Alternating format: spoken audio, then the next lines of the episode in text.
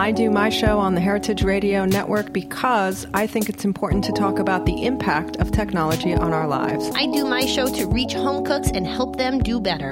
I love getting together with people in the industry. I like hosting my show because, to me, it's the stories about people and their relationship to food that help make the food more interesting and more delicious.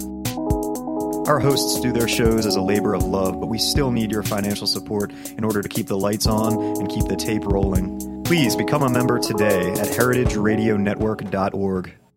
Today's program is brought to you by Kane Vineyard and Winery, a Napa Valley winery committed to respecting the soil and dedicated to the creation of three Cabernet blends. For more information, visit Kane five dot com. Hey, hey, hey, I'm Jimmy Carboni from Beer Sessions Radio. You're listening to Heritage Radio Network, broadcasting live from Bushwick, Brooklyn. If you like this program, visit heritage radio network dot org for thousands more.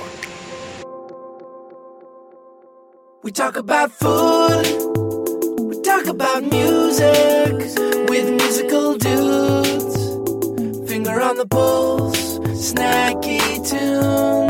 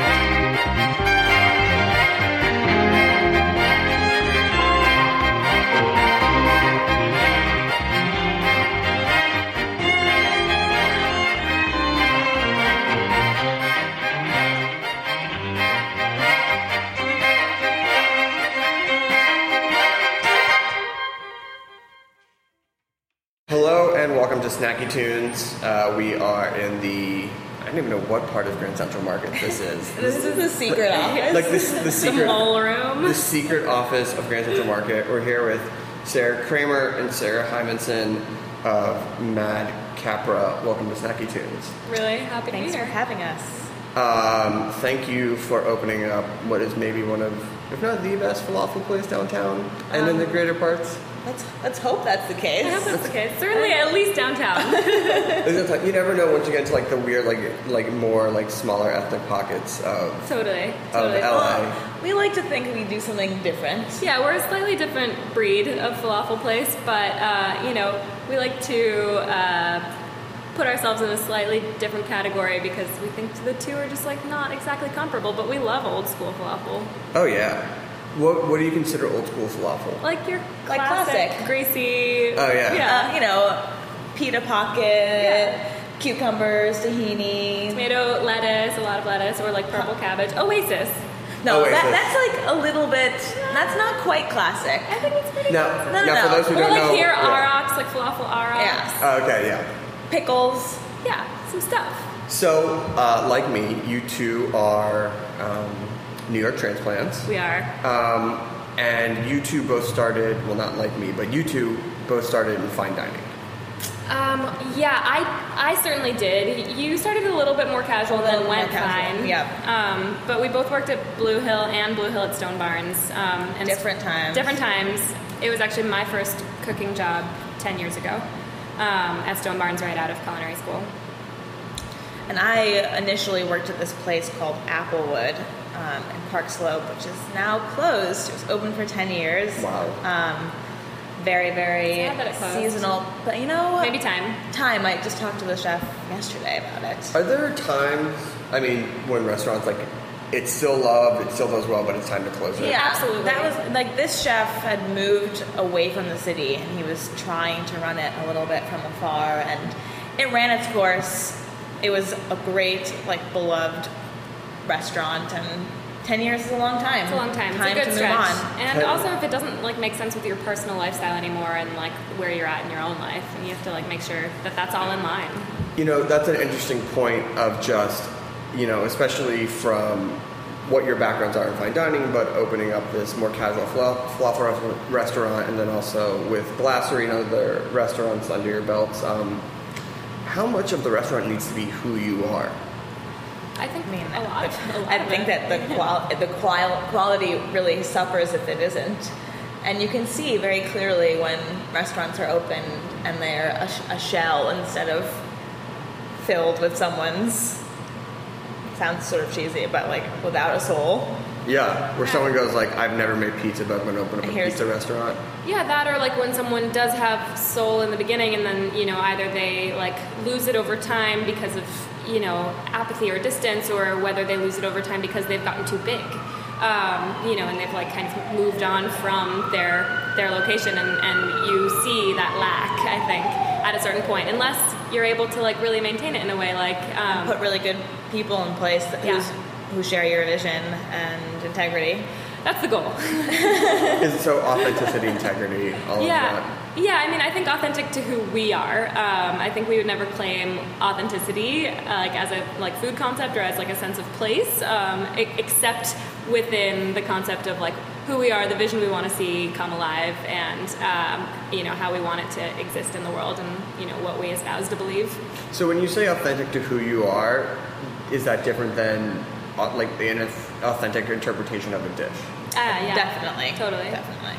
Um, One, I mean, authenticity of a dish is, I don't even know what that means anymore. Sure. Um, and it's definitely not anything that we would tie ourselves to or strive for. It's just not our style. Not, yeah. yeah, it's not our style. I think that, like, people see authenticity in different ways based on their own upbringings and based on their place in the world. And I think that Sarah and I um, both feel like we...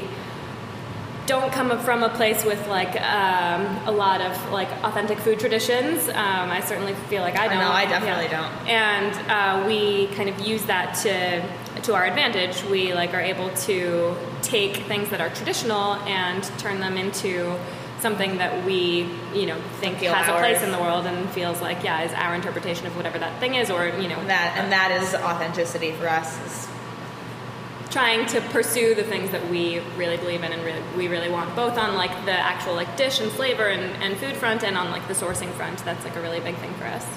Oh, so how did you two meet?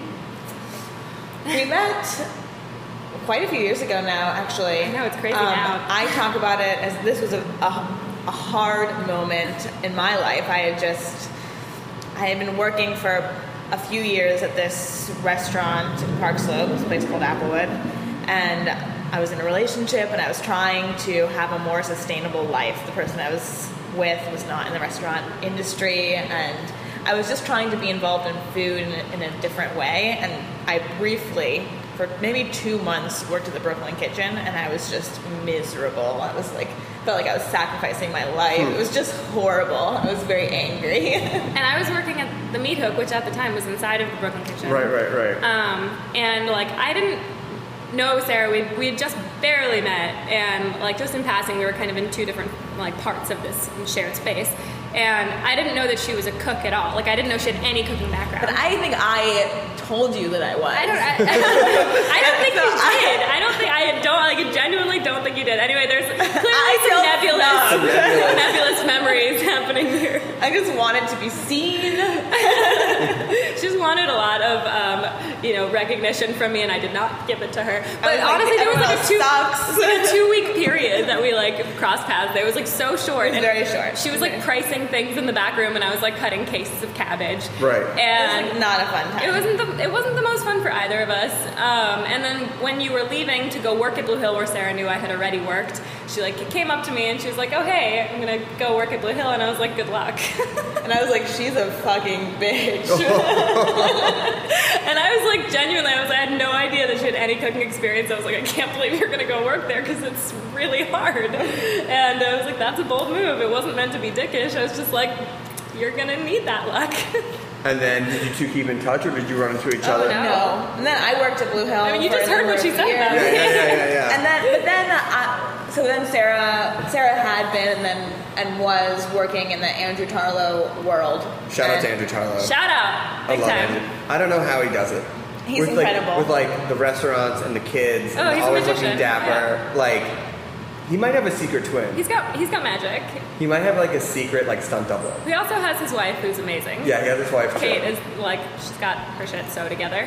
And yeah, I, I, I love. I love perfect little family. Um, so but I knew a bunch of people also at that point in, in the Andrew Tarlow world, and there's a lot of crossover, a lot of yeah. friend crossover. So I, like, worked at Blue Hill for a while, and then I opened Mission Chinese. You also, like, heard more about me at Blue yeah. Hill as well when yes. you were working there. Yeah. Only positive. Things. Only, of course. So you two were from afar able to move forward from. Truly, I never even thought about her again. And so then, how did you connect in a way that you were like, we not only can be friends, but we can be partners? Well, then years later, after I opened Glasserie, and hands down, still best rabbit dish of all time. Thank you. Very, very delicious. And you made promises that it might come back to L A in some form. It might come back to L A in some form. Yes. We can talk. It, it will. Yeah. We can it get. Will. We can get there. We can, we can get there. But so then you two reconnected. Right. Well, I. She came in to. She came in to eat. Yeah. She wanted to size me up. I was like, "Oh, Sarah Kramer opened a restaurant." Oh. no, no, no. I really. I was like, done a bunch of traveling, and I came back to New York, and I was like, "Where am I going to work now? Like Gramercy Tavern or?" Glasserie. Glasserie. You know, two things that are on the same level. Yeah, absolutely. Anyway, I went in, I ate at Glasserie, and I really loved the food. I really felt connected to it, to the voice, Sarah's culinary voice. So sweet when you say things like that. Anyway, um, someone who had worked at the Brooklyn Kitchen was a server at Glasserie, and he recognized me, and he was like, "Hey, Sarah." And they told me, he was like, "Do you remember that girl, Sarah, who worked at the Brooklyn Kitchen?" And I was like, "I don't think so." And then she walked into the kitchen after her meal. I mean, I treated her nicely because, you know, Kendall recognized her. Yeah, of course. I was like, "Yeah, I think I think maybe." I was like, "Circus girl, right?" And he was like, "Yeah." And I was like, "Cool." And so then after her meal, she came into the kitchen, and I was like, "Of course." And she's like, "Look, I'm so cute." And I was like, "Oh, we could be friends now." Awesome. Yeah, and she was also like telling me that she um, was looking for a job, and then I like immediately set to trying to convince her with like every fiber of my being to work. Yeah, um, to work with me, because I was like desperate. I had had already like two sous chefs. Uh, this was like in three months. I was on my third sous chef. I had like the first one after one day, like get arrested and never show up again.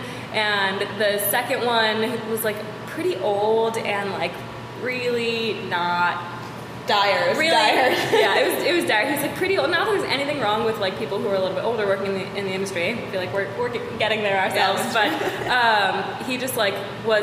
Uh, an old dog, and like not really, not really having it, and not hip to the, not, yeah. not, not hip to the scene. Yeah, and uh, but I like was desperate. It was like me in the beginning when my sous chef quit. It was like me, this guy Kelvin, who is like a legend in uh, the Brooklyn food scene as it, or the, the greater New York food scene as it is, and you know that's like a whole other interview just talking about Kelvin. Kelvin. And this guy Kenji, who is like an artist, prep cook, dishwasher, and then he would also like do salads. So like, and he lived like an hour away. And he lived like an hour away, and he was like Eeyore.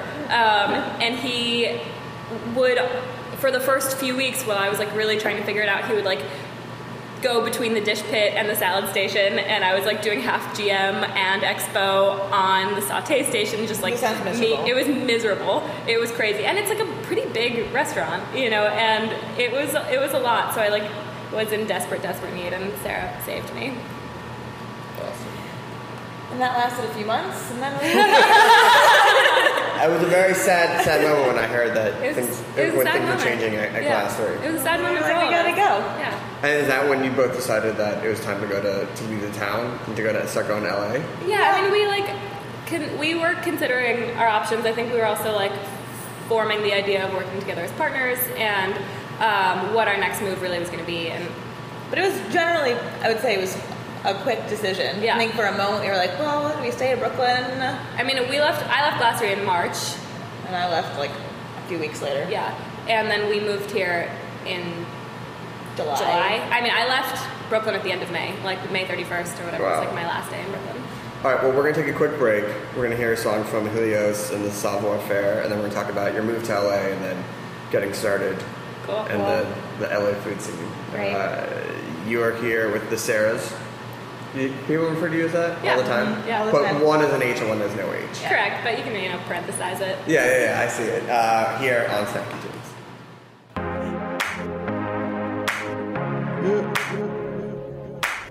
Snack and Tunes. Snacky Tunes.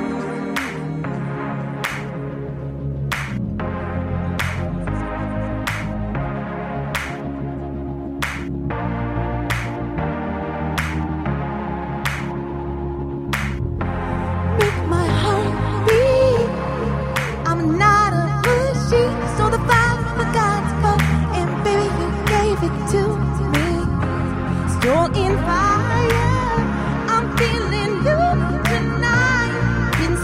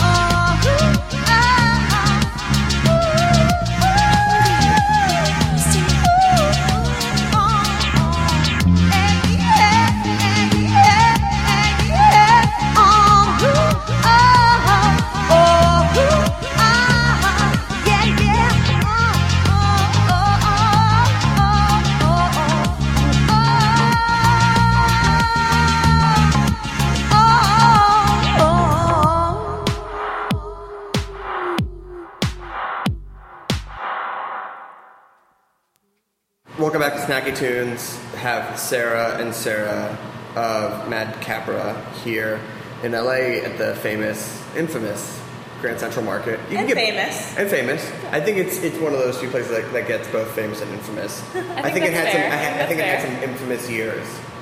Um, and uh, as in downtown L A. as a, as downtown L A. Um, So you two moved out here a little, about a year, year and a half ago? Two years ago. Two years ago. Yeah, Two years ago. And did you have the idea to open up this restaurant and even in this location before you moved out here? Or was it, yes. you, you came out, I mean... Yes, just, kind of. We'll, um, we'll give you the, the quick, the quick uh, rundown. We, like, did a kind of crazy thing um, right before we left New York. It was May twenty fourteen, um, and we did a, like... an E S O P collaborative dinner at Bon Appetit magazine and like their test kitchen, and um, they were like, "Do you have news for us?" They like wanted it to be like a press event in addition to it being this this dinner there, um, and we were like, "Well, I guess we could announce that we're gonna open a place in L A. It's gonna be a falafel shop and a yeah, restaurant." We, we like just announced we were opening like either two restaurants or like a tandem concept restaurant. Which um, was the original idea. The original idea was like a, a falafel shop restaurant combination. So sort of like a secret hidden falafel restaurant. Not like secret exactly, but more like uh, Roberta's Pizza Kitchen kind of combo, you know. More like sure, a sure. casual in the front, a little bit more like a mullet, like yeah. casual, casual in the front, party in the back. Yeah. yeah, okay, I got you. I got you. Business in the front, yeah. I think business in the front. Yes. A little a reverse mullet. Yes, some exactly. kind of a mullet. Um, so you announced it, and then you're like, "Oh shit!" We sort of just threw down the gauntlet. Well, yeah, we were like, "We gotta just we were decide like, what we're doing yeah. and then do it." We were also just like um, totally down to be like, "This is what we're doing," and just make it happen. So, how did you decide on not only the final concept, but how did the uh, partnership with Grand Central Market happen? So they actually, when we announced that, um, they actually reached out to us, and I don't know if it was like a direct like causality, um, but I think someone had heard that we were moving here and wanted to open a falafel shop, and Kevin West, the guy who like helps bring in the new tenants and like curate the market, sure. um, he heard about us through this food friend of his, um, who I assume heard that we were moving to L A because of this press. Um, and they... had a they, concept, a they, space in the market that they that was going to be available. They, yeah, they they wanted a falafel place, and they wanted um, they were like talking apparently to someone else. We don't really know who, um, but when they heard about us, they like were pretty aggressive um, and interested. And we, you know, we were moving from New York, and obviously we had heard about Grand Central Market and. We thought really hard for a while, for a few months, on um, whether it was the right move. You know, there's a lot of contract negotiation with this place. Mm-hmm. Um, and I think we were, like, back and forth a lot on whether it was the right decision for us. Um, but L A is a it's, a, it's a fickle town, and, like, choosing location here is not easy, especially if you aren't like, very familiar with it. And we recognized that at that time. We were like, we don't know L A well enough. Um, and... This is it's and this pretty is, clear that there are people eating food in in this space. Yeah, totally.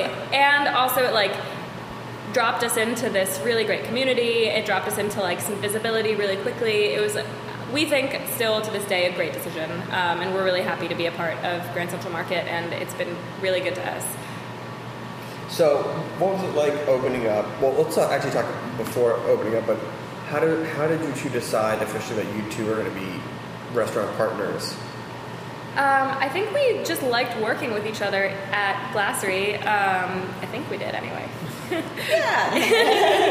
And, um, you know, we wanted to keep working with each other, and I think that the only way to do that is to, you know, form a partnership. It's like Sarah and I are on very similar levels. Um, I happened to get a restaurant opportunity to be the, the chef of first, but um, that's all kind of like circumstantial and doesn't speak to our uh, individual abilities, and I think that um, we just wanted to pursue and see. You know, I think we have a I good creative rapport. Definitely a good creative rapport. Um, I also think that intellectually a partnership was appealing to us uh, in, in terms of sustainability and yeah. um, collaborative potential.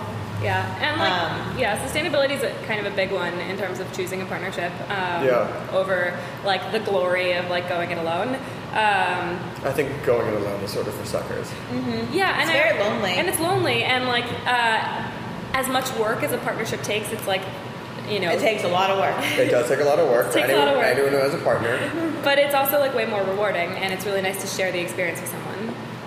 It's great. Now, seeing how none of you did any stages at Oasis or Moods or things like that, um, you don't know that. Did you? No.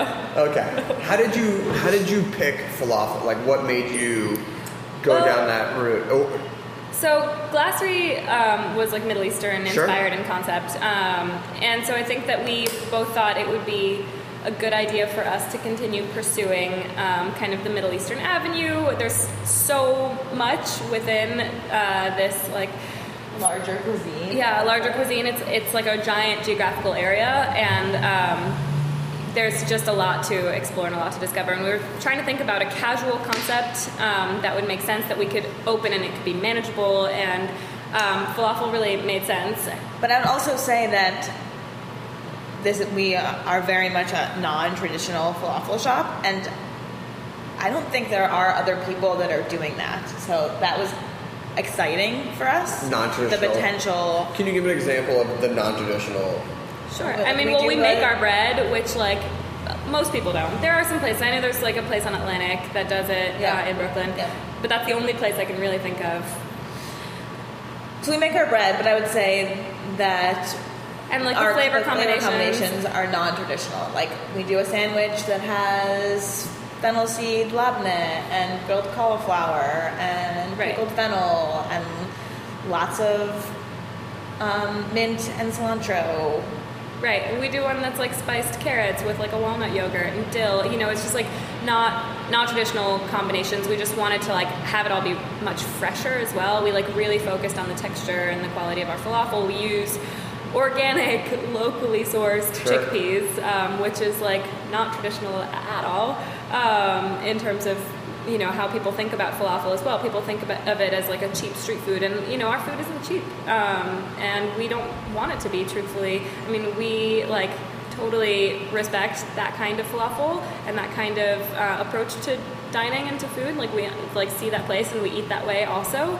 Um, but in terms of like furthering the vision of like what we want to see in the world, like we want to source our product really well. We want to support sure. people we um, respect and um, you know want to uh, continue pushing uh, the culinary world forward. Um, and I think that there's so much potential in the fast casual world to incorporate like higher ideals of cuisine and higher ideals of sustainability and sourcing, that um, it felt like a really like good big opportunity for us to be able to do that. And so with over a year under your belt, how do you feel that people have responded to that?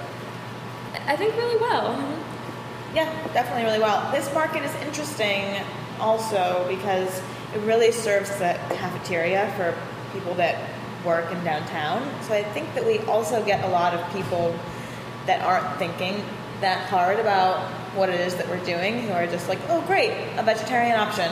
Sure. We're like, oh, totally. That place is good. Totally. It's cool for us to get people who stumble upon us, and we do a lot. Um, I would it, say that is um, most of our daytime business. Yeah, and like people, like a lot of repeat business from the people who work in the neighborhood. Um, but it's it's nice that we get a pretty diverse cross-section of Um, customers, and not just people. Like, if we had opened in Silver Lake, Echo Park or something, or Los Feliz, where our new restaurant's going to be, I think that um, it would have been much more of uh, like a place that people knew that they were coming to, as opposed to a place that like people will find because they're in Grand Central Market. Right, right. Now, you have another project we coming do. up yeah. with uh, these two up-and-comers, uh, John and Vinny. Guys to watch. Guys to watch. Guys to watch. I think I think they might do some good stuff. I mean, we'll see. We'll you know? see. Um, and this takes you over. It's a little bit more closer to, to where my wife and I live. Yes. Uh, Great news. On, on the east side. Yeah. Um, so what's this project going to be? And you're also near one of the best restaurants out there as well, which is Homestay. We love Homestay. We're on Homestay. The same block. I know. It's awesome. And we love uh, Homestay. We love Brianna. Good good block. And we're, I'm just that I want a chicken sandwich right now. Good oh man, sandwich. They're you want to talk about just awesome. We, we could like have a whole episode of just us talking about her food. It's really good. They're opening up another location as well. Yeah, I heard. Um, so what is, can you now, do you know what the name of the yeah, restaurant is? It's called Kismet. Okay. And um, it should be opening this fall. Knocking on gonna wood or, or whatever material this is. Plastic. Plastic composite. Um, and how did that come about? Well, also very organically. Very organically, for sure. We, uh, pretty much like right after moving here, Vinny, um...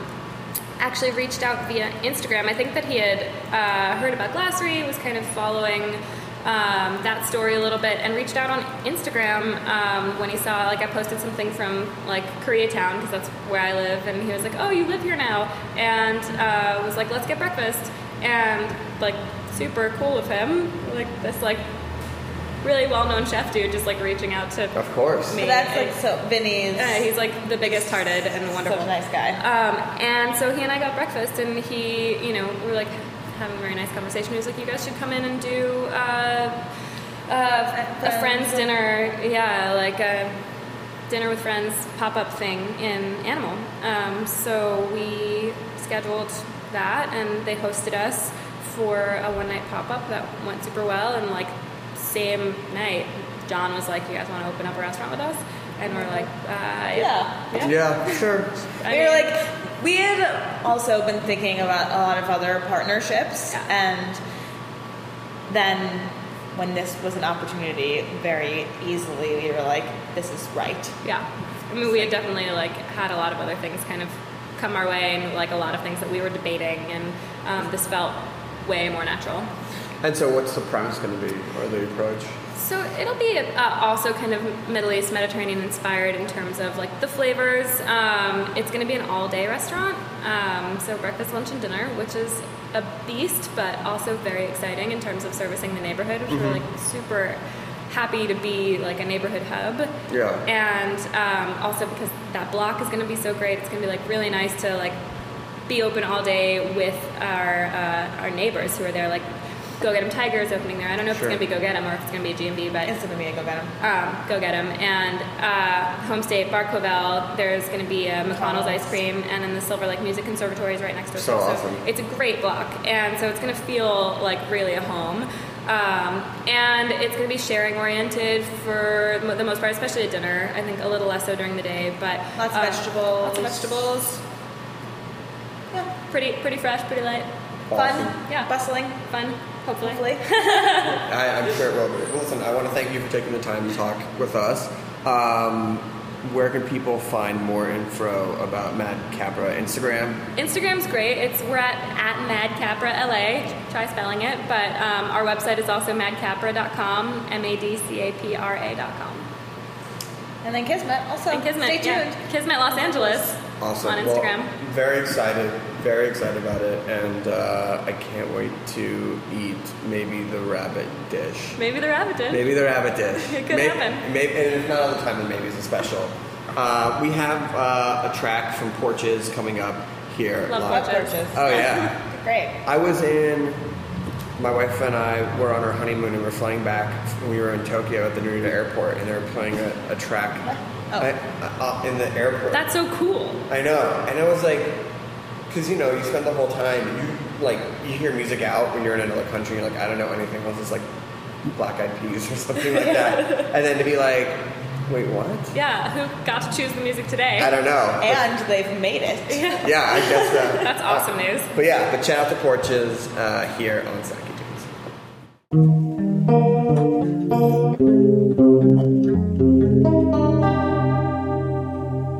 I couldn't help from noticing you across the bar.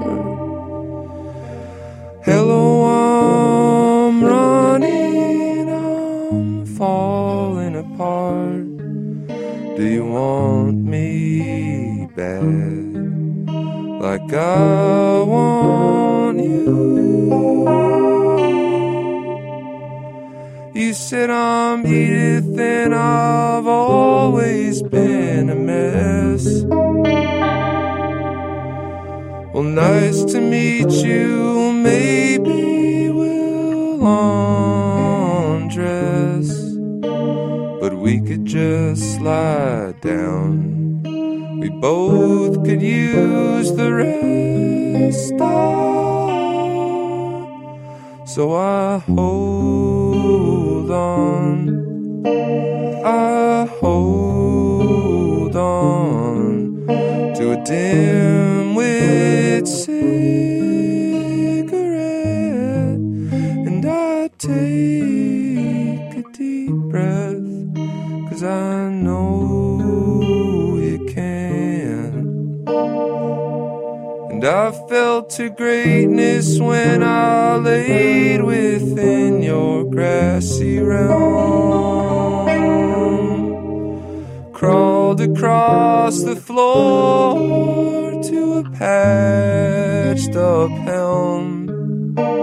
Your hips the balmy swell in porno hell.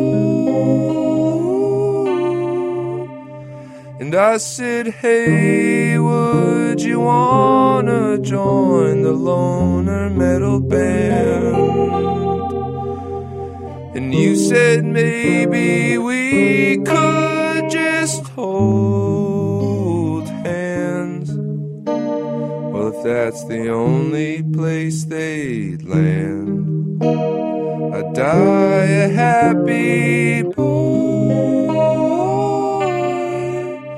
So I hold on, I hold on to a dim-witted cigarette, and I take a deep breath, 'cause I know you can't, I know you can't, uh-huh.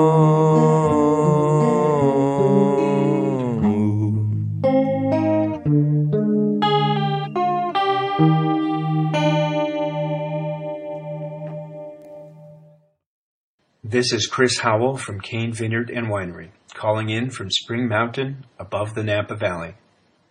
In our industrial world, most wines have become brands, but the wines I love are so much more. Fine wine is a civilizing substance that connects us to nature.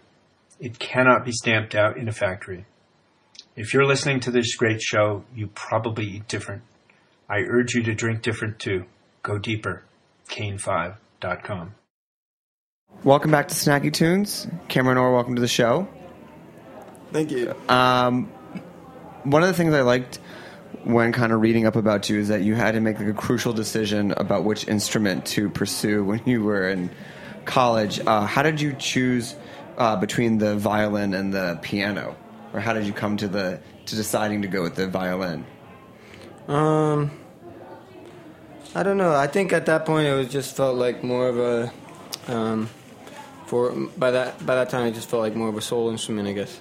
A soul instrument? Yeah. What do you mean by that? Um, uh, like I uh, I always really liked. I guess the thing that I had liked about piano um, is the big sound that you could get out of it. Yeah. Um, you know, the fullness of the chords and everything like that. Um, but uh, I guess by the time I got to the end of high school, I guess I just felt like violin was more of like a singing instrument, so I think that's probably why. I think you can definitely determine someone's personality by how they play the violin and a bit of uh, who they are, what they feel, more than some other instruments. Cool. Yeah. Uh, and so um, as you kind of moved into the piano, I know that you also uh, incorporated like different pedals and looping, so like how did you come across that, and how did you work that into, you know, your classical training? Um, I think it's, uh, well, two things. I think it's somewhere in the back of my mind. Um, I had remember uh, a good friend of mine that had um, in college, like, show me Andrew Bird stuff, um, and I think that got stowed away somewhere, um, for sure. Uh, but uh, actually getting into the pedal things was, um, you know, uh, something that, hap- that happened, I guess, after college and just kind of um, through a series of life events. Um, so the first thing was, I guess I, I had gotten some pedals just to affect the sound a little bit when I started doing jazz in the end, at the end of college. Um, and uh, the the two pedals that I had gotten first were, I guess, reverb and delay. Um, but delay has that uh, um, looping feature on it. Mm-hmm. So I was definitely, you know, playing around with that. And sometimes just for practice, like, uh, you know, lay down a bass line or whatever and then improvise over the changes. But uh, um, so I, that was kind of the, the first playing around with it. But I think also just appealed to me because harmony always has been a big thing for me, especially like playing piano and stuff and playing around with chords. So, um, but uh, I didn't have a, I didn't actually get a, a like actual looping pedal for a long time. But definitely it was like, oh man, it'd be cool because also the delay features are so cool. It'd be cool if I could, you know, use both. And not only that, like, because I was doing jazz at the time, a lot of heads are longer than the forty seconds that mm-hmm. you're right. um, delay pedal gives you. So, um, so that was like a thing. And then uh, after college, uh, or yeah, this is after college. This is in my, um, I guess maybe my second year teaching or something. So after college, I, I uh, was teaching in the public schools for as a music teacher for like three years. I think in the second year or something, um, it's uh, a woman, uh, Emily, had reached out to me. Um, who, uh, you know, now is a good friend, but that, at that time was kind of like out of the blue. Um, and uh, she was looking for a violinist to incorporate into her, her band um, called Emily Danger.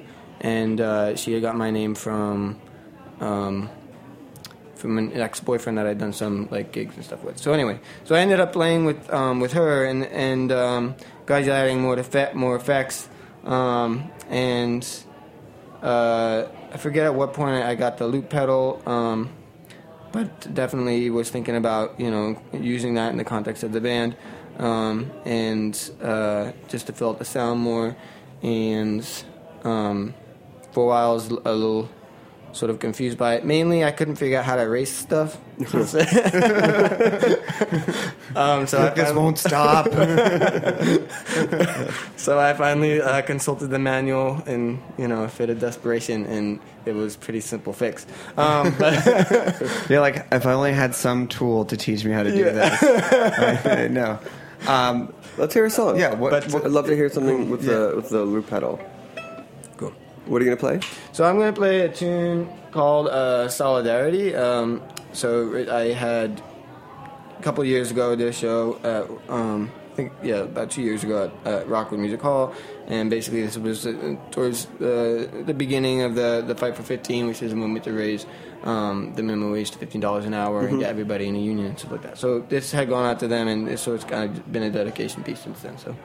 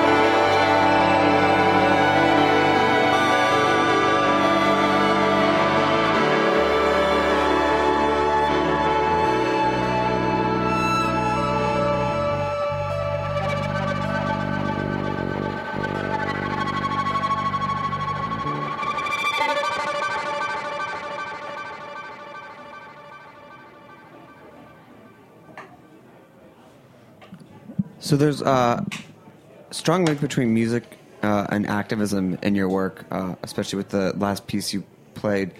Uh, how do you balance it, and, you know, what lessons do you learn in kind of, you know, it be coming off as a way to get your message through and, you know, using music as the, the medium? Um, so that's something that I'm still trying to kind of figure out, because um, they all take a lot of time. Right. Um, so, um, and uh, none of those things are necessarily things that pay very well, so then you also still have to figure out where your money is coming from. So, um, so I don't know. It's it's uh, it's um, definitely a balance uh, that I'm uh, still trying to figure out. But um, um, what I've been doing uh, lately is just kind of basically at shows, um, uh, just saying a little bit about uh, giving giving a piece off to, you know, some particular struggle that's going on. And, and try to, you know, give a plug as to how people could get involved with that. Um, and uh, but I think definitely, um, you know, being in, being involved myself is an important part of that. You know, so because I mean, obviously, um, talking about these things, like talking about these things, whether it's a struggle for, you know, fair wages or for racial justice or um, you know, defending democratic rights and stuff like that, no matter what it is, it's like calling attention to the issues is important, but also with that, like, also need action. Mm-hmm. So, um, so I guess, yeah, just um, using using it as a medium, not only to talk about things going on, but encouraging people to actually, you know, get plugged in somewhere and, and doing some work would be good. And um, how much do you... when you find that balance, does it inspire certain pieces that you're writing, like especially the piece you just played? Um, how does the inspiration of, you know, fifteen dollars minimum wage, like the different, like, song structure, balance, mood, things like that in your song? Um, I think it's less, uh, it's not so much like, um, uh, and I have tried to do this, it doesn't always, and it, it hasn't worked, at least not yet, is to actually, like, try to write a piece for something. Sure. It's more like I have these songs, and then as I'm playing them, because I'm also, just because of busking, like, I'm playing them, like, almost, like, like three, four times a week or whatever. So then as I'm playing it, I'll have images coming to mind, you know, um, or thoughts or whatever, and it just, um, at some point, I feel like there's a connection. Um, so... It's a, and also especially because most of my stuff doesn't really have lyrics, mm-hmm. so it's more of, yeah, it's more of just like a feeling, and usually that connection comes after the song already exists. But yeah. That's great. Uh, can we hear another song? Yeah. Uh, what are you gonna play? So this is a tune called AstroTurf. This one actually has a title, and this is um, this is a this is just a, a typical. Um, uh, Love Lost song, but there's no. You could look up the lyrics. They're like. On my site or Tumblr or whatever, you could find them, but I, I don't really sing them. But anyway. So this is AstroTurf.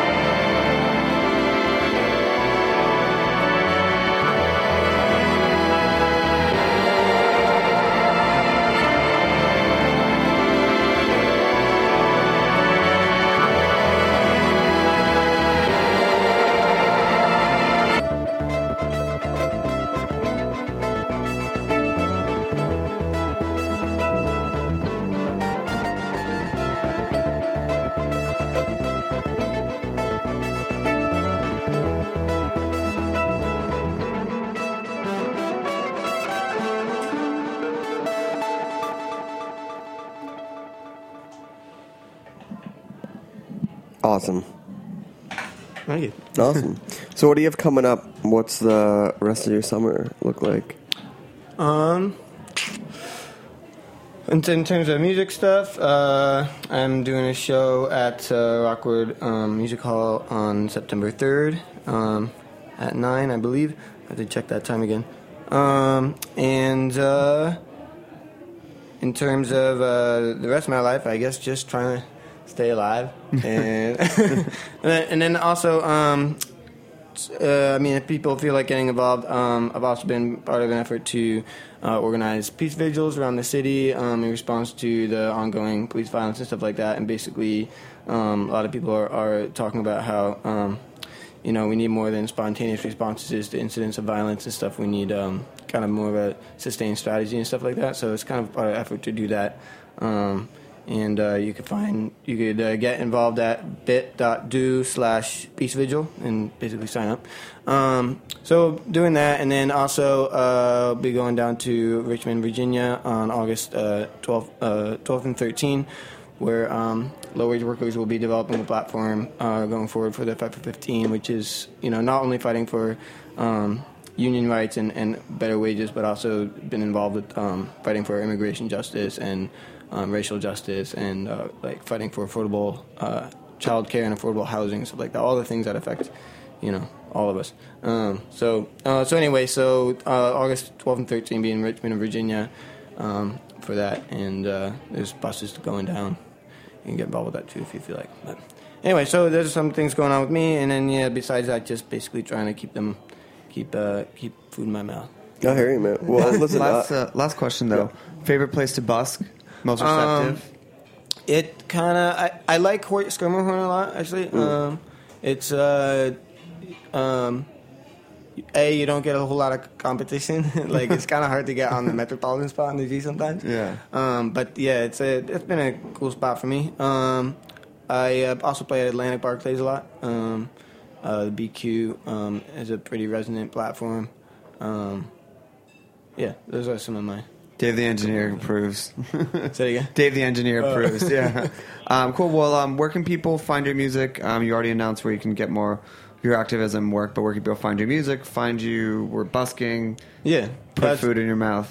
It's uh, Cameron Orr Music dot com, or it's two R's. Um, and, yeah, and uh, all my contact info and shows and stuff. And awesome. So we want to make sure that we get one last song in, but thank you to the fine people at Heritage. Anna, Meatball, Mom, Dad, Ornella, everyone. Appreciate it. Uh, what song are you going to take us out with? Uh, I'm going to do... do Are covers okay? Yeah. Covers are okay. Great. So I'm going to do a cover of a Radiohead tune um, called Subterranean Homesick Alien. Perfect. Thanks for listening. We'll be back next week with another episode of Snacky Tunes.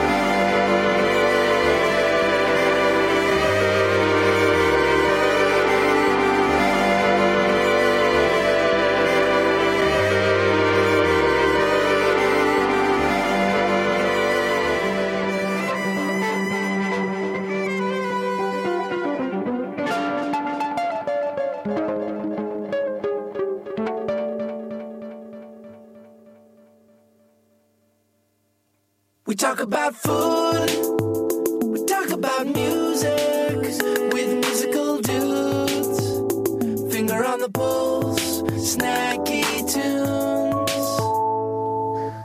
Thanks for listening to this program on heritage radio network dot org. You can find all of our archived programs on our website, or as podcasts in the iTunes store by searching Heritage Radio Network. You can like us on Facebook and follow us on Twitter at heritage underscore radio. You can email us questions at any time at info at heritage radio network dot org. Heritage Radio Network is a nonprofit organization. To donate and become a member, visit our website today. Thanks for listening.